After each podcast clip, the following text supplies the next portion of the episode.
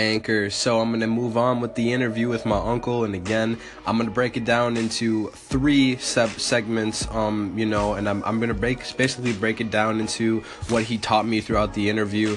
Um, instead of structuring it the way I was before, uh, of putting it down in five segments and telling you his whole story, I'm just going to say three things, um, kind of about what he, what he said. So his credentials is that he is an advisor for a technological company, but he used to be the vice president of sales and marketing in his own company. And he grew that company from a $30,000 investment, I believe, is what he and five other board members made. And um, they all invested $30,000 and said, here's a PowerPoint, money, and an idea, and we all don't have jobs. This is our dream. And so what he did was he grew that company, right? And he didn't just grow it. He made that $30,000 investment into $3.1 million. And my uncle is the one who is the one making those deals. He's the VP of sales and marketing. He's the one who's supposed to know the product inside and out.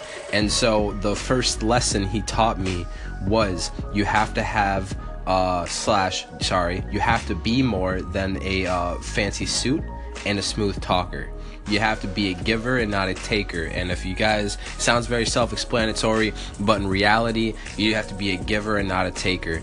A lot of people think they're givers. A lot of people think that they give more than they take, and that's just not true if you think if, if you think to yourself if someone says who here in the room is a giver and they raise their hand they're probably a taker because um, takers think they they they have some kind of like thought in their mind where they're giving, but all they're really doing is trying to learn information and take information from other people. And so he said you have to be more than a fancy suit and more than a smooth talker. You have to be more than just a person who who, who basically is just going to get your information and run away with it. The majority of the people are either a taker or a matcher, and a matcher is in between a giver and a taker. So a matcher is the one who tries to match say, you know, in a matcher's mind, it is not fair that a taker gets to take and then grow from that. And in a giver's mind, it's really not fair. And so matchers and givers don't really see eye to eye because again, givers never look to receive. So, um, all I'm really going to say about the rest of this is very self explanatory. You have to be more than what you say you are. You can't come in with a fancy suit and shiny, you know, shiny shoes and say, hey man, I know what I'm talking about. But if I ask you the hard objection questions and you have no answer to those, that's not, you know, you, we're not going to work with those people. And uh, in, the, in the next segment, he really taught me something um, that I've used uh, throughout my whole entire sales career and throughout my life. Second, um, he said to execute flawlessly with a team and hold them accountable. Now, the reason why he kept stressing to me execute flawlessly and I've stressed this in my podcast when it comes to anything is you know with music business, sales, what have you. Um, you can't have an idea on paper or in a PowerPoint and make it sound good. I mean, you can. You can polish it up all day long with formats, designs, and pictures. But what you really got in, you know, charts for analytical people. But all you really should be doing is executing flawlessly. People want the company that can actually have the credibility and reputation and say, we've executed perfectly in the past or if you're just starting out and you say i have the ability to execute flawlessly and if you say that to them and that, that means nothing's going to go wrong in their process. I mean most businesses slash promoters slash what have you want to keep things cyclical meaning they want to keep the cycle moving and keep everything in rotation without any interruption. With, with an interruption it's a problem in the process. And we call that a bottleneck. So execute flawlessly. I mean the company or promoter is always going to love you. I did this in music a lot. I would say hey i'm just starting out but what most people and rap slash rappers i would say don't have that i have is that I can execute flawlessly.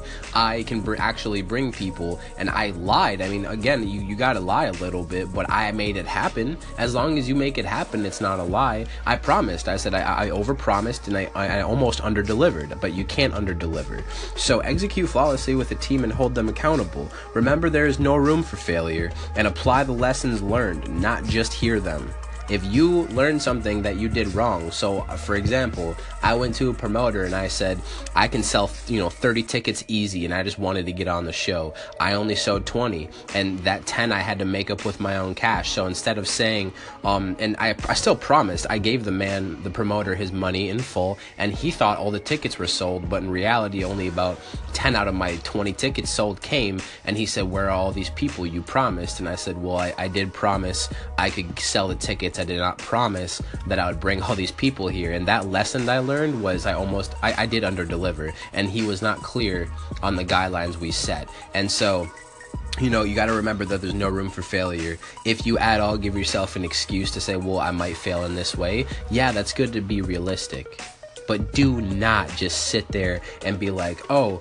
well i'm not going to apply these lessons learned. I'm just going to i'm just going to see this and do it again. That's what most people do is they make the mistake and do it again.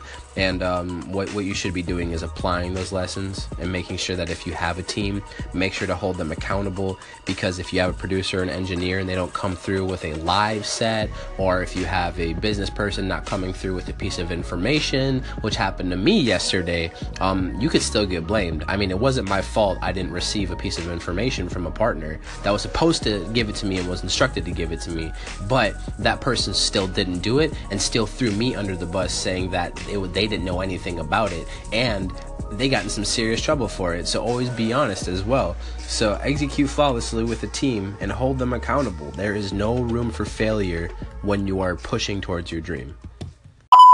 Finally, the third thing that my uncle taught me, and again, I apologize that this is not relatable to you, but it should be, considering if anyone's trying to sell themselves or sell a brand of any kind, you should listen to me. The third thing about a college degree is that you know, first off, again, to recap, you have to be more than a fancy suit when you come out of college. Two, you have to execute flawlessly. And the third one about a college degree is without it, you will not progress. Um, my uncle, this is a fact. My uncle, I've seen him go through this. I mean, I lived with him for 10 years, and that's why I keep referencing him. I would look, and I was like, not a protege, but I would just look at what he would do day by day, and I was very attentive and aware because I had nothing else to do. And um, and when I would watch him, he he said he couldn't grow in his companies. I mean, he worked for two retailers, and the highest position he could get is a sales manager, and that doesn't sound like bad, but in sales, it goes sales representative and then sales manager.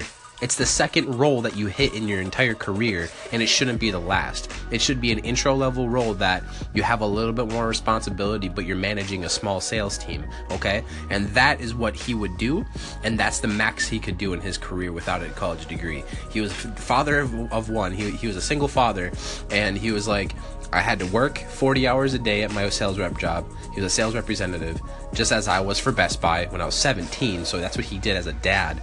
And then he would go home to his kid and try to raise a child and then, you know, make sure his child's okay and then get some schooling in. And that's why he had to drop out of college. It's just, he had to, he couldn't completely dedicate himself. He thinks that college degrees are extremely valuable because there's no salary caps. I mean, there's no concern of a salary cap. Growing your career is your main concern, which is amazing because if that's your only thing you have to focus on, college is worth it. In in you know, without a degree, people worry about well, I have to eat bread, I gotta break bread, I gotta live day by day. Respect to those who have to do that. But if you have the option to go to college in some way, shape, or form, don't just blow it off do it. Because again people stress it and it's a norm nowadays because there's no, there's no opportunity to grow without it in your in your job. There's there's salary caps that you hit so they only can make a certain amount a year. Um, and it gives you an advantage. Why why do you want to get rid of an advantage? That's the main thing he taught me was why would you want to get rid of an advantage?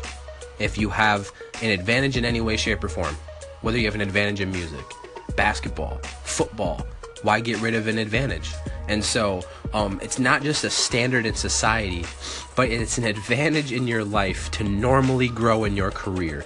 And the key word there is normally.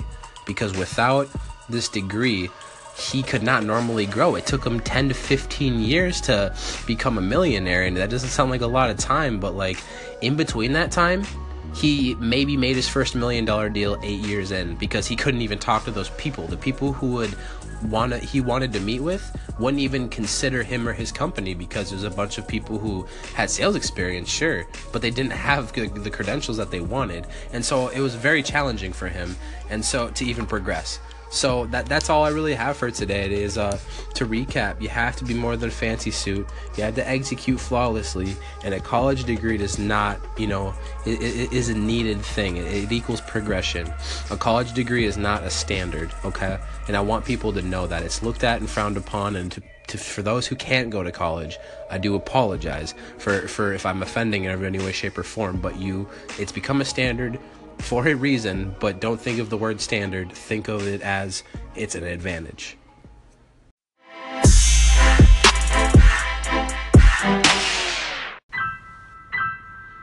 Thank you, Anchorman. Y'all been so great to me. Apple Podcasts, y'all been wonderful. This is Kevlo from Kevlo's Wave. Tune in every day. I got some advice. Yeah. Forget, I got beats too. Ooh, ooh, that's right, that's right. Yeah. Ooh.